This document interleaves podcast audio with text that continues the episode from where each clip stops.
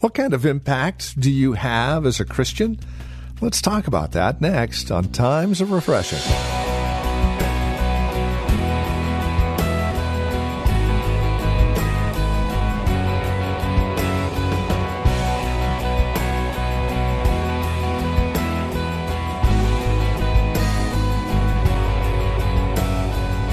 Our impact as Christians should have a mark.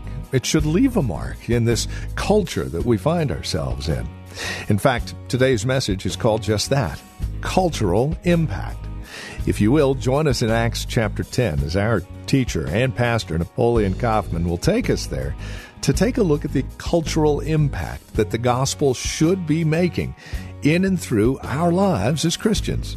Won't you join us again?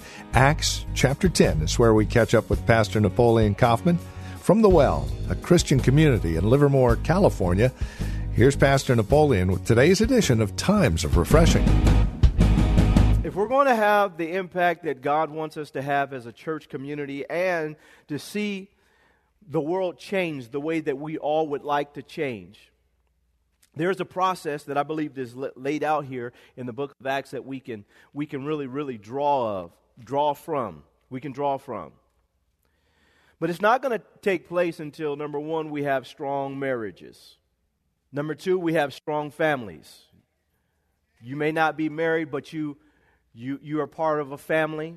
You may be raising kids by yourself, and you're, you're, you're establishing your family, and you're going through the process of building your family. We have strong families. Strong marriages, strong families create strong cities, which in turn eventually begins to create strong states, which in turn begins to create strong countries.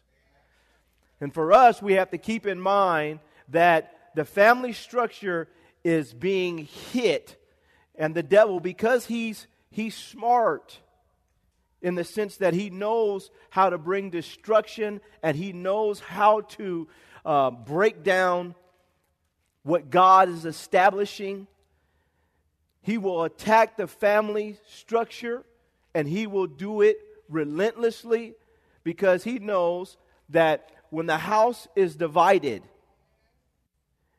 it cannot stand. And so this is what he attempts to do. But if we if we do not have strong marriages, we do not have strong families, we do not have strong cities, we do not have strong states, we do not have strong countries, then ultimately country by country the world is going to continue to fall apart. The church is the entity in the earth that is, that is designed to become a model and a place in which people can come to see what true godly living looks like. It becomes, it becomes an option for people. And for all of us, as a church, we have to see that we have a part or a, a, part to play in helping to provide this option for people. And so God is looking for people that will step up, represent Him in the earth, understand kingdom culture, so that as we understand the culture of the kingdom, we can begin to draw people to, to that which God has breathed on, has ordained, and has established. Jesus Christ is not coming back for the United States of America or for Japan or for you know Russia or Jesus Christ is coming back for his church and He's coming, and that means that all of us have our part to play in drawing people into the church. But when the church is doing its job, when the church is vibrant, when the church is having an impact, families will be impacted, marriages will be impacted, cities will be impacted, states will be impacted, and ultimately countries will be impacted. In the book of Acts, chapter t- uh, 10, we're going to see a picture of God. And I want you just to see, when you read these verses, God's mind in all of this and how God is moving to impact the Gentiles. It says here in verse, in verse 1 There was a certain man in, in Caesarea called Cornelius, a centurion of what is called the Italian regiment, a devout man, and one who feared God with all his household, who gave alms generously to the people and prayed to God always. About the ninth hour of the day, he saw clearly in a vision an angel of God coming in and saying to him, Cornelius. And when he observed him, he was afraid and said, What is it, Lord? So he said to him, Your prayers and your alms have come up for a memorial before God. Now send men to Joppa and send for Simon, whose sur- surname is Peter. He is lodging with Simon, a tanner, whose house is by the sea. He will tell you what you must do. And when the angel who spoke to him had departed, Cornelius called two of his household servants and a devout soldier from among those who waited on him continually. So when he had explained all these things to them, he sent them to Joppa. And when you look at this, one of the things that I, I, I love about God is when his, he's a strategist. And in this moment, you see very clearly that Cornelius, he had a heart for God. He had a, a, a, desire to know God, but it wasn't totally according to knowledge. There was, there was more that God wanted to expound to him, more clarity that God was trying to get to him. And he was a man that obviously was a praying man. He was a man that was obviously in a position where he was a generous man. He was willing to give to people. So he was a man that God had already been dealing with behind the scenes, someone that God had already been working on. And I think for all of us, we have to realize that true evangelism, I've been saying this, true evangelism is partnering with God. I'm doing my part, but ultimately God is on the scene doing his part. He's already moving in people's lives. Before I gave my life to Christ, God had already been moving upon me. And when I got to the Raiders, uh, uh, you know, deal, and I was sitting there on the field, and I was at training camp, and and one of the guys came and ministered to me. God had already been ministering to me. And this is the thing that we have to learn about walking with God that we are in a partnership. We're working with him and we have to learn to be to be sensitive to what he's doing because he's already gone before us. God's going to impact a culture, he's going to impact families. This man right here is in this process with God. He's devout in the sense that what he knows at this point, he's, he's going before God. God wants to expound and give more as he's already been dealing with him. So God impacts this man and begins to not only impact him, but he's, he's trying to get to the family. We have to see this. God, if he's going to impact the world, impact cities, he, impact cult, cultures, He's going to start with families. He's going to start with families. He's going to start with marriages.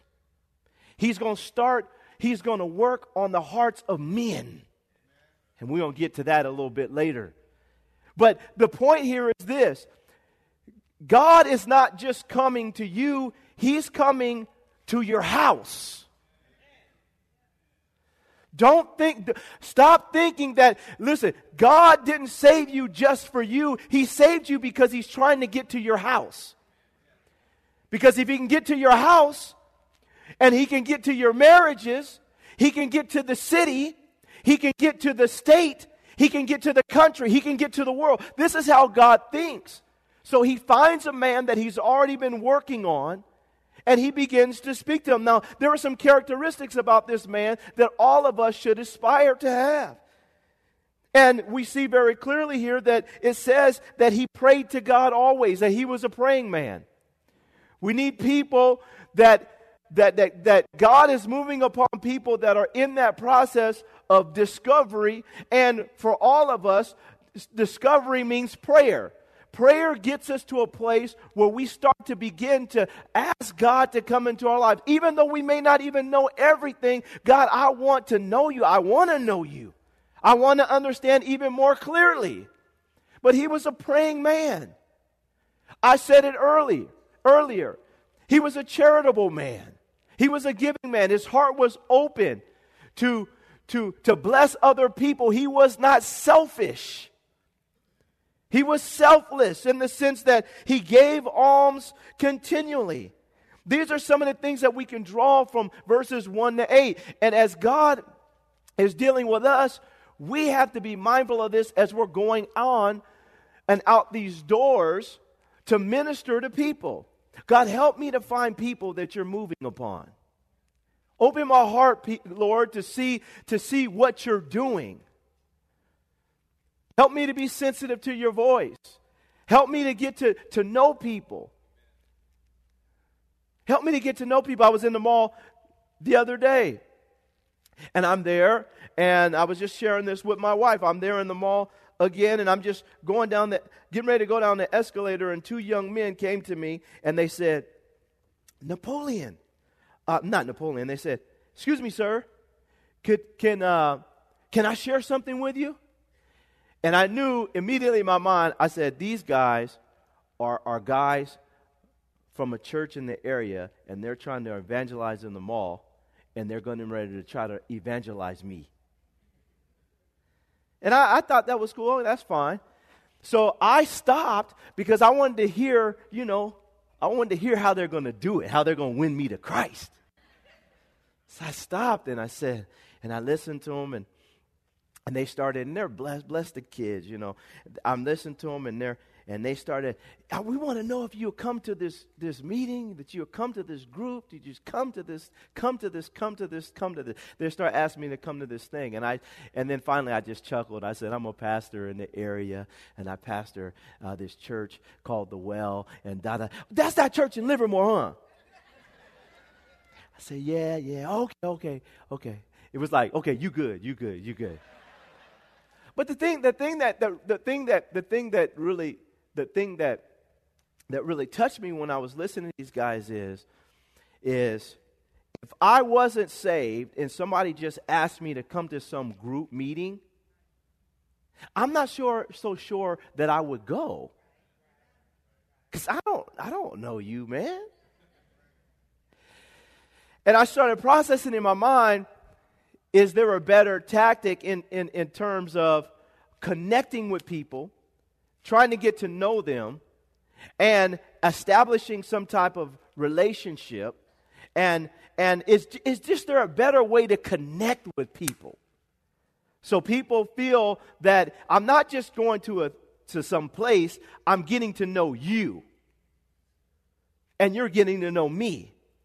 This is something that I, that I, that I kind of uh, that I think about, and I think for all of us, we have to be mindful, mindful of that. God has given you a sphere of influence. Don't just invite your friends to church. How about invite them to lunch to get to know them?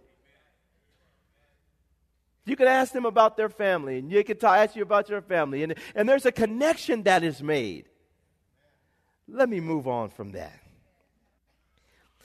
But in this passage of scripture, we see that God's already moving upon Cornelius, and he knows that if I can get, if I can, if I, I, found someone whose heart is open, and if I can impact his family, then ultimately I can get what I'm trying to get accomplished in the earth accomplished. But the same time that God is working on Cornelius, at that very same time, he's working on Peter. He's not only working on the person that's supposed to receive the message and to have the impact on their community. He's also working in the heart of the person that's going to release the message. And so realize that when it comes to taking cities, taking communities, starts with the family, but on both ends, God is at work, and He is the one that we should be yielded to on both ends to see God accomplish His ultimate task. I want you to go to verse 24 on down to verse 33. Obviously, from verse 9 to 23, God speaks to Peter. He talks to him, he ministers to him. He's found a person that, that he wants to release his purpose through. And we pick the story up in verse 24. And the, and the following day, they entered Caesarea Now Cornelius was waiting for them and had called together his relatives and close friends. So now it's just not his family, his, his relatives and his close, close friends. As Peter was coming in, Cornelius met him and fell down at his feet and worshiped him. But Peter lifted up, lifted him up, saying, Stand up, I myself am also a man. And as he talked with him, he went in and found many who had come together. Somebody say, many. By God uh, reaching one family, now we see what? Many. It says here, then he said to them, You know how unlawful it is for a Jewish man to keep company with or go to one of another nation. But God has shown me that I should not call any man common or unclean. Therefore I came without objection as soon as I was sent I was sent for. I asked then, for what reason have you sent for me? So Cornelius said, Four days ago I was fasting until this hour, and at the ninth hour I prayed in my house, and behold, a man stood before me in bright clothing, and said, Cornelius, your prayers has been heard, and your alms are remembered in the sight of God. Send therefore to Joppa and call Simon here, whose surname is Peter. He is lodging in the house of Simon a tanner by the sea. When he comes, he will speak with you, or speak to you. So I sent to you immediately, and you have done well to come. Now, therefore, we are all present before God to hear all the things commanded you, he says, by God. I want you to write down divine appointments divine appointments. This goes back to what I had been saying. God is at work. While you're at work, God is at work. And for all of us, this moment is powerful because God wants to change. He's getting ready to release and pour out His Spirit upon the Gentiles. These are first Gentiles. He's getting ready to pour out His Spirit. He finds the family. In the midst of the family, He finds a man. He finds a marriage, he finds a home, and then now God begins to strategically connect him to the right people. There are divine appointments that are assigned to our lives. And for all of us, we have to make ourselves available for those divine appointments. And here in this moment, Peter wasn't just going through his life on a whim. God was ordering his steps and leading him, and he was allowing him to connect to the right people at the right time because Peter is in the right place. And for all of us, we have to see ourselves as agents of the kingdom of God. Wherever you go, you are representing the kingdom of God, and you have to make yourself available to God's leadings in that moment because you don't know who you're going to talk to. You don't know whose family is going to be impacted because you're at the right place at the right time. You don't know how your simple act of obedience is going to impact a generation. You never know. But if we have it in our mind that God needs to use somebody else, or I'm too busy, or I'm just, you know, I'm only here just to collect my check, I'm only here just so I can say hi to you, or, or we have some other agendas going on, we can miss out on opportunities to really have the impact on the culture that God is looking for us to have. This man in this moment is right where he needs to be. God begins to move on his heart and send him to where he needs to go. And he's going to have an impact that's not only going to just affect him, but the Bible says many now were gathered at Cornelius' house and they're affected. The thing that I love about this, though, is that God, in the midst of this, as he's preparing Peter, he is able to break down Peter's cultural baggage, which in turn made him available. In this custom, we know, and Peter says it, it's unlawful for me to even hang out with you guys, but God has shown me that I should not call something common that God has cleansed. And what's happened is, even within, and I, and I say this, even within the church, it is a shame that, that black people only feel that they can minister to black people, and white people only feel that they can minister to white people, and Chinese people only feel that they can minister to Chinese people. And we've got all this garbage inside the church. Can I have an amen? And all the garbage, all the trash in the church needs to be taken to the dumpster and poured off because God is not going to be able to use you to the degree that He wants to use you if you and I have any cultural baggage in our hearts. And so he sits here and he he he he corrects him. He says, "Oh, I see what God is saying. I can't have this. I can't this is this isn't something that I need to have in my heart. I can't let this I can't let this fester. I can't let this I got to understand that God is doing something new here and that I've got to ride with God. Can I have an amen, y'all? And so what he does is is he breaks down this cultural wall that has been established and erected and then he's made him even more useful. And for all of us, we have to see this in our own lives. If we have, and, and you guys know one thing I do not like, one thing in this church, and you guys know this, and I'm going to say this again. This pulpit does not endorse any political party. I want to make that clear in this house. Now, you go somewhere else, they may do that stuff. And here, we don't do that. It doesn't, we don't endorse any political party. You, you let God lead you and go from there. In this church, we don't do that. Number two, in this church, I will say it again. I hate any form of racism. And this church, this church, we don't, this church is a multi ethnic church. It will always be as long as I'm the senior pastor. I don't care if you came from Pluto. I don't care if you are green.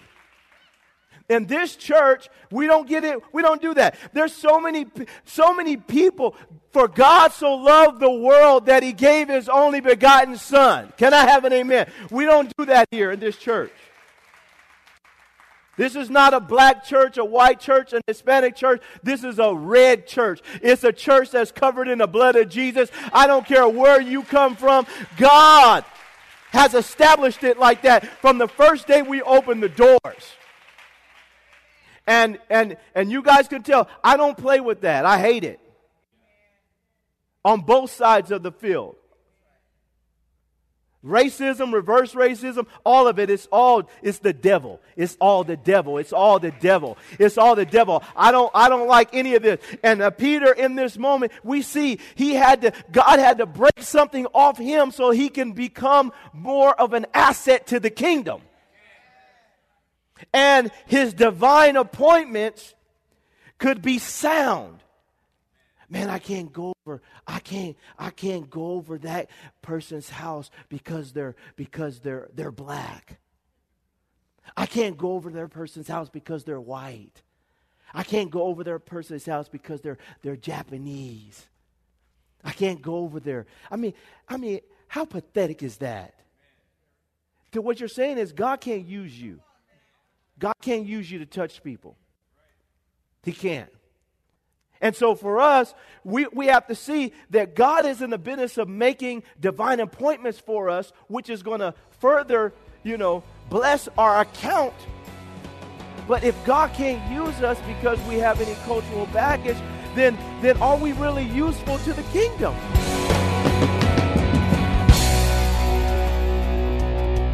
Thank you for joining us for Times of Refreshing with Pastor Napoleon Kaufman. This program is a production of the Well Christian Community, and we pray this message has blessed you in a special way. If it has, please let us know by contacting us today. You can write to us at the Well Christian Community, 2333 Nissen Drive. We're here in Livermore. The zip code is 94551. You can also contact us by phone at 925 292 7800. That's 925 292 7800.